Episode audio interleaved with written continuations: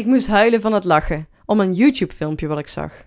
Een muzikant doet 20 iconische bands na op een manier waarop ze klinken voor mensen die deze bands haten. Het gaat met name om de zang, waarin hij de irritantheid van de stemmen uitvergroot. Je ziet vier beelden in één. Eén met een foto van de band, één met een video waarop hij op een elektronisch drumspel speelt, één waarop hij gitaar speelt en één waarop hij zingt. En ik zie nu pas in de titel staan dat het om een part 2 gaat, dus dat maakt me meteen ook nieuwsgierig naar deel 1. Het is met name grappig, als je de bands kent natuurlijk. Voor mij zaten er ook wat bands tussen die ik niet kende. Uh, en het is vooral ook grappig als je ze inderdaad haat. Maar ook als je de bands juist gaaf vindt, is het erg grappig.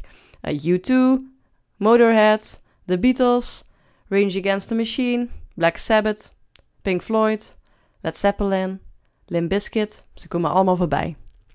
Waar ik het de hardst om moest lachen was Ghost. En je zult, als je gewoon gaat kijken, zul je begrijpen waarom. En uh, ik vond het ook heel erg grappig dat hij tijdens hetzelfde liedje meerdere bands voorbij laat komen. Uh, echt tranen met tuit heb ik gelachen. Nou, ben je benieuwd? Zoek dan op What These 20 Iconic Bands Sound Like to People Who Hate Them, Part 2. Ik zal deze titel ook even in de beschrijving zetten uh, van deze podcast, zodat je het kan opzoeken. Uh, maar toch hè, worden deze bands allemaal iconisch genoemd. Er zijn dus ook heel veel uh, die, die deze bands gewoon juist niet haten, maar er enorm van houden. Love it or hate it blijkt ook in de muziek iets te zijn wat goed werkt. Durf als muzikant te kiezen. Durf muziekliefhebbers uit te sluiten. Durf je te richten op een specifieke niche.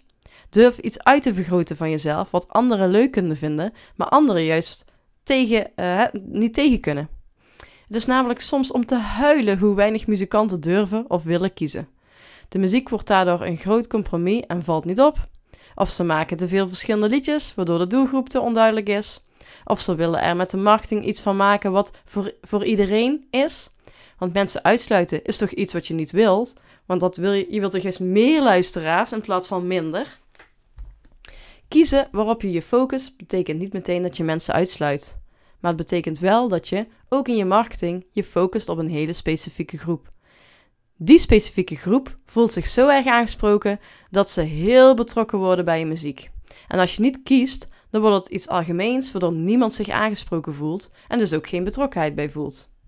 Hoe gaaf zou het zijn als jij met je muziek echte impact kunt maken, een community rondom je muziek kunt opbouwen, dat mensen andere mensen leren kennen dankzij jouw muziek. Dat je fans krijgt die gefascineerd door je zijn. Dat ze met heel hun hart en lijf willen weten waar jij als muziek, uh, muzikant mee bezig bent. Dat je misschien wel nieuwe vrienden voor het leven maakt. De I van mijn FIRE-methode staat voor identiteit.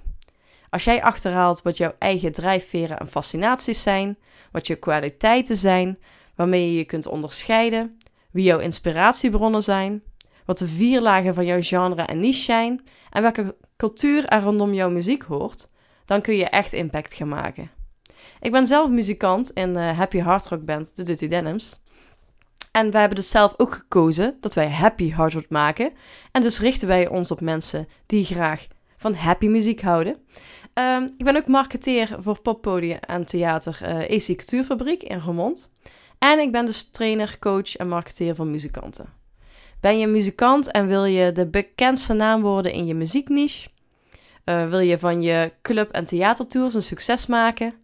Wil je impact maken met je muziek? Wil je je muzikale carrière naar een hoger niveau tillen? Dan kunnen we er samen voor zorgen dat mensen van je gaan houden. En dat sommigen je gaan haten. Want dan weet je, ik maak impact. Op dit moment bied ik één op één advies en hulp in de vorm van coaching. Maar voor de verder gevorderden, bijvoorbeeld muzikanten met een theatertour waarvoor tickets verkocht moeten worden, fungeer ik ook als een soort uh, marketingbureau, waarbij ik ticketverkopende advertenties voor je instel. Net zoals ik eigenlijk op mijn werk doe bij het poppodium en theater. Wil je meer weten over de mogelijkheden? Stuur dan uh, een mailtje naar mij, miriam.onlightning.nl miriam.onlightning.nl Nou, als jij iets aanvraagt, no guitar strings attached. Geen, uh, ik ga je nergens toe dwingen. Uh, vraag gewoon even aan en dan kunnen we samen kijken of dat we een goede match zijn. En dit bericht hebben de mensen die op mijn mailinglist staan al eerder gekregen. In uh, geschreven vorm. Dus misschien spreek je het aan dat je het kan lezen in plaats van dat, ik het uh, voorlees. Want nou ja, ik ben ook weer niet de allerbeste voorlezer. Uh, of je wil het liever eerder. Je wil het misschien als allereerste deze berichten zien. Schrijf je dan in voor de Miriam's Muziek marketing mails. En dat kun je doen via de link in de beschrijving van de podcast. Dus schrijf je in, zodat je deze berichten ook niet gaat missen. Ik kan me voorstellen dat je niet altijd tijd hebt om een podcast te luisteren, maar een mailtje kun je altijd even gauw uh, tussendoor lezen wanneer het jou uitkomt. Oké, doei doei!